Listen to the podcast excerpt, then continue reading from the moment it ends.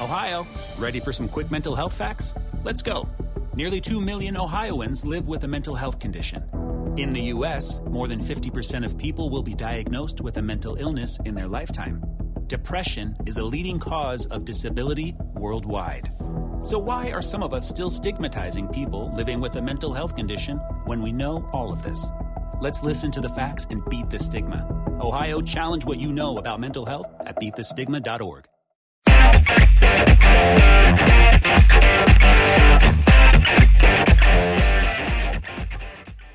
Hi, this is Bobby Burton. Welcome to On Texas Football. I'm your host. I'm uh, solo today. Uh, guys are uh, elsewhere getting on to track meets uh, as well as out of town. Uh, so I wanted to bring you some news and talk about some things that happened yesterday on the 40 acres. I really almost exclusively want to talk about one thing, and that's Moro Ojomo, the senior defensive tackle out of Katy High School, met with the media yesterday afternoon uh, and uh, I was uh, lucky enough to have heard the uh, the the audio of it, and uh, I wrote a piece about it on Inside Texas this morning. But I think there's actually more value and more more to discuss uh, as it relates to Moro. really, the the the overriding factor. It was a very revealing interview. he talked about a lot of different new players' names that are stepping up and things like that that I want to go over. but really, the, the point that I took away from him more than anything was his strong, strong desire to make this Texas team one that turns the corner, uh, one that is not a losing team. Um, you know, he, he, talked about a lot of different things that he he felt. Uh, one of his quotes that I thought was, uh, you know, very prescient was the last three years. This is a direct quote. The last three years, there was too much autopilot personally and I think as a team. I think you sit down, you get mad, and then we go lose another game. Why are we losing? How are we going to change losing? That's not what is going to happen this year. He, he was very resolute about it. Uh, and when pressed further uh, by reporters yesterday, uh, Ojomo opened up, unlike uh, most young men are, are even able to. You know, I always think of the the Bull Durham uh, scenario where Kevin Costner tells or explains to Nuke LaLoosh how to explain everything in platitudes uh, to the media so that he never gets revealed as a real person. Uh, but Ojomo actually was more like Kevin Costner. He was the, the more introspective adult in the room, trying to explain his feelings in a, in a very clear way. Uh, just a great interview, I thought, yesterday. Um, but as an example of what Ojomo is trying to do, one of the things he explained is it was a, it was a post practice scenario, and he was going into the water tank to cool down uh, and and whatnot. And he said that you know that's a time when usually he tries to you know get himself right, get in his own head, get his get some rest. Uh, but he's been going and, and sitting next to other players and engage them and, and talk them up. And furthermore, what he's doing, he said, uh, he, he's explained to them, look, I'm not sitting next to you here because I want to sit next to you. I'm sitting here because I want to win so bad. I want us to be a team. I want us to act like a team and play like a team. It's more we than it is me. Um, and, you know, I go back to something that Steve Sarkisian said uh, about Roschon Johnson. Uh, so Coach Sarkisian said, I could win a lot of games with 11 Roschon Johnsons, that kind of effort, uh, that kind of leadership. I feel like uh, Moro Ojomo is the same way on a Texas defense that, frankly, in the last couple of years have been, there haven't been many, uh, other than Joe Ossai, who really, I think, led by example. Uh, there haven't been that, that leader, and certainly not a year ago, there wasn't that uh, leader that everyone uh, could rally around, and, and, defense was one of those things. Uh, you know, just from listening to the to the interview, I feel strongly that Moro Ojomo, whether he makes it into the NFL or not, is going to be a success in life. He was a high character, high quality interview uh, that is a great representative of the University of Texas, in my opinion. I want to go in uh, to some more specific things he said. It was really interesting uh, he talked uh, somewhat about his own development as a player. Uh, and he explained that sometimes he, he is very in tune with technique. He likes to try to hone his craft, he said. Uh, and he, he almost was, well, he was introspective. And he said, sometimes I think that holds me back because I'm so technical uh, that uh, it keeps me from just going out there and blowing up the quarterback sometime. I'm waiting, I'm making sure the quarterback doesn't run on the on the fake. I'm just not trying to be utterly disruptive. I'm trying to do what I'm I'm taught to do and and play within myself, uh, et cetera. He said, sometimes I think that actually hurts me, not make the big sack or what have you. Uh, and so he said that's something that this season he's actually working uh, to become better on. And, and that also goes to show that's a sign of a leader to me, a guy that's a senior and is still trying to learn. He's not done learning. He's he's not just uh, getting doing whatever uh, minimal work needs to be done uh, and to keep his sp- starting spot. He's actually trying to improve. Uh, so I thought that was uh, very introspective on his part. Um, during the interview, the very first thing that he, first names out of his mouth uh, from tell us about some players that are making noise. the first two names actually were both safeties uh, Kitan Crawford, uh, who Eric Nahlin today in the uh, Humidor. Uh, the Humidor is a, um, special article uh, written weekly uh, by the InsideTexas.com staff. that's kind of an insider piece. Nahlin specifically mentioned Crawford as someone that is gaining praise at one safety spot, at the free safety spot, and it's allowing Texas potentially to move others to compete, including JD Coffey, to compete for the strong safety role uh, up against Anthony Cook, a returning nickelback starter uh, from a year ago that's moved to, to, strong safety or boundary safety, I guess is the more appropriate term in this defense. Uh, but he mentioned Kitan, Craw- uh, uh, Moro mentioned Kitan Crawford as well as Maurice Blackwell. Blackwell played a little bit of safety last year, played some hybrid linebacker stuff. Um, but uh, it, that's one of the first times I've heard his name, and it wasn't. It, it was interesting because it wasn't just once that Ojomo mentioned Blackwell's name. He came back later in the interview and mentioned it again. Uh, so that's going to be one that I, I try to watch uh, as spring progresses to see if the Arlington Martin product uh, keeps putting it out there.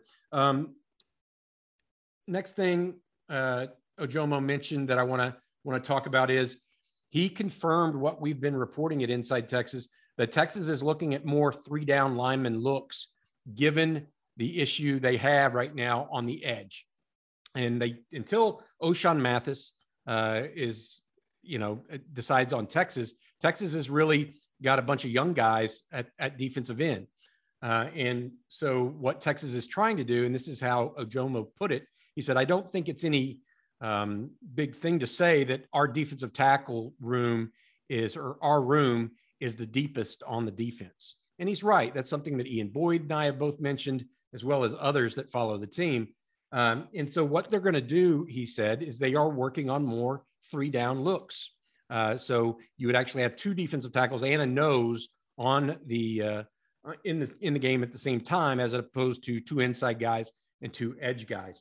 Uh, obviously, uh, Ochaun Mathis uh, arrival may change that somewhat, uh, but Texas, it seems, is trying to figure out a way to get more of those interior guys on the field at the same time, since they are uh, ostensibly the, the, deepest position on defense. I think it's a smart move. Uh, he also said that the defensive coordinator, Pete Kwiatkowski, he felt like uh, Kwiatkowski was asserting himself more uh, deeply uh, this year on the field, uh, getting a little bit no, more familiar, more familiarity with players, what they can and can't do, and just normal second year type of stuff, learning. and this is something that we've talked about uh, more than once, uh, where we think that Texas is going to be better on defense this year just by having the same defensive style and coordinator largely. I mean, it's been so long since Texas has had that. Uh, they went from from uh, who did they? I can't remember who they had before. Uh, oh, Todd Orlando to Chris Ash uh, to then uh, Pete Kwiatkowski in the last three years alone. So it's been change, change, change. And now uh, that for the first time in a couple of years, they're actually uh, going to have some consistency there and uh, expect that to pay some dividends. Um, another player uh, that uh, Moro called out in a positive fashion uh, was Ovie Oghoufo.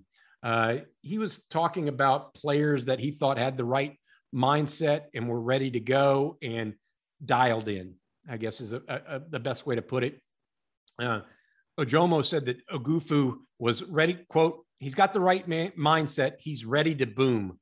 And, and I took that to mean that he's, he's, he's more prepared this year than he was a year ago.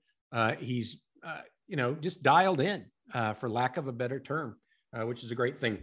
Overall, uh, Ojomo also said that he thinks that the the places that they're still looking to improve on the team are no different than what we've been reporting uh, at Inside Texas for quite a while, and that's defensive end, which we went over. It's also uh, at the uh, safety spot, and then along the offensive line. As it relates to the offensive line, uh, Ojomo said that you know, in his opinion, they're getting better, but there's getting ready to be. He acknowledged there's getting re- ready to be competition on the on the way. He mentioned young Cole Hutson as a promising young player uh, who is uh, probably better than his freshman uh, orientation type situation. Uh, he said that Christian, no- Christian Jones, the uh, junior offensive tackle that started for the Horns a year ago, needs to figure it out. He still has some uh, work ahead of him to get better. then he also said that Andrej Karic and Jalen Garth, they still need to grow up. They've still got growth ahead of them. and so it's clear that the interior, he did not mention the interior of the, def- of the offensive line with Junior Angilau. Uh, Hayden Conner, I think, is uh, starting at this point, and then uh, also Jake Majors at center. But he did mention all all the tackle prospects, and he has not been. He said he was hasn't been shy. He's mentioned those those young guys that are coming in to the to the existing players, and you know it, it's time for everybody in uh, Ojomo's world to either you know step up and step to the line and take on the challenge or uh, you know let's let's put the, let's put the best players in there to win um, i uh I, I also want to say one more thing about yeah two other things to say about the edge players uh, that are that are interesting to me uh, outside of Ovie Oghoufo. Uh, he did talk a little bit about uh, Prince Dorbah. He said, I, th- I think he may be starting to figure it out, um, you know, for the first time that's a that's good news because he's he's a primary backup or potentially a primary backup to Oghoufo. Um, but also he he mentioned uh, young Barryn Sorrell. He says he's young, but he's eager to be great, and that's a direct quote. Eager to be great, and, I think we all know and understand uh, what exactly that means when uh, the value of it really when you commit yourself to something uh, and want to be that way uh, you're definitely, you know, it's shoot for the stars. You may hit the moon at least. Uh, and so that's great to see uh, and hear about Barryn Sorrell, the sophomore out of the New Orleans area. The other young guy he mentioned was Justice Finkley, a young man that we've chronicled here at uh, Inside Texas quite a bit. Uh, the true freshman from Alabama. he said the, the word for him was he's powerful. so even for a freshman, he feels that that he is a powerful uh, personality or powerful uh, player uh, and someone that that he thinks can can really uh, be a help. Like he said, he will help this year. I think is is the exact quote uh, of of the uh, whole situation. Um, in general, I, you know, I take all this and I wanted to mention, and I felt like I needed to, to talk about Ojomo uh, today, not just to to pass along the information uh, that he uh, gave the media yesterday, and was uh, honest and open about. You really these type of interviews, I felt like so many interviews are rehearsed. Uh, they're uh, platitudes, they're cliches. Um, this was not, and uh, he held court for about I think the tape lasted that I got lasted 25 minutes. Uh, usually those things 10 15 minutes tops and and it's over with but he was very gracious with his time uh, and really you learn about not only the player himself, but by proxy, some of the team uh, and their feeling at this point. And it's clear uh, that Moro Ojomo is tired of losing, um, and he's tired of the excuses that come with it. Um, he speaks heavily uh, about his desire to feel what it feels like to be a big winner. Um, he, he, mentioned, I need to go ask Keilan, And he's talking about Keilan Robinson, what it feels like. I mean, is this the way it feels? What should we be doing differently right now to prepare for this season? Because Keilan obviously has been there on a big winning team before at Alabama. I think that, that that's important. Uh, you're, you have a senior that, like I said earlier, is literally trying to get better. Um, he's trying to lead by example, and he's a good player. He's not the team's best player. Uh, much like Roschon Johnson is not a better running back uh, than Bijan Robinson. Uh, but that doesn't always matter. Uh, you need teammates. You need good people that are leading the right way uh, with honesty and integrity and effort. Um, and I think that Ojomo, uh, you know, I'm not in the room or at practice every day, uh, but from his appearance in the media, as well as what I do here from behind the scenes, he's one of those guys that everyone can rely on.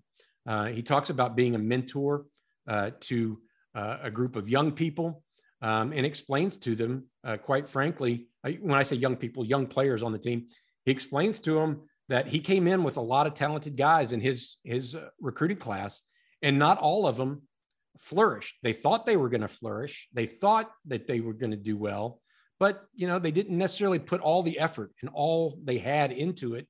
And four years later, they're either not here or not really. You know, they didn't really make the most out of their opportunity of being at the University of Texas.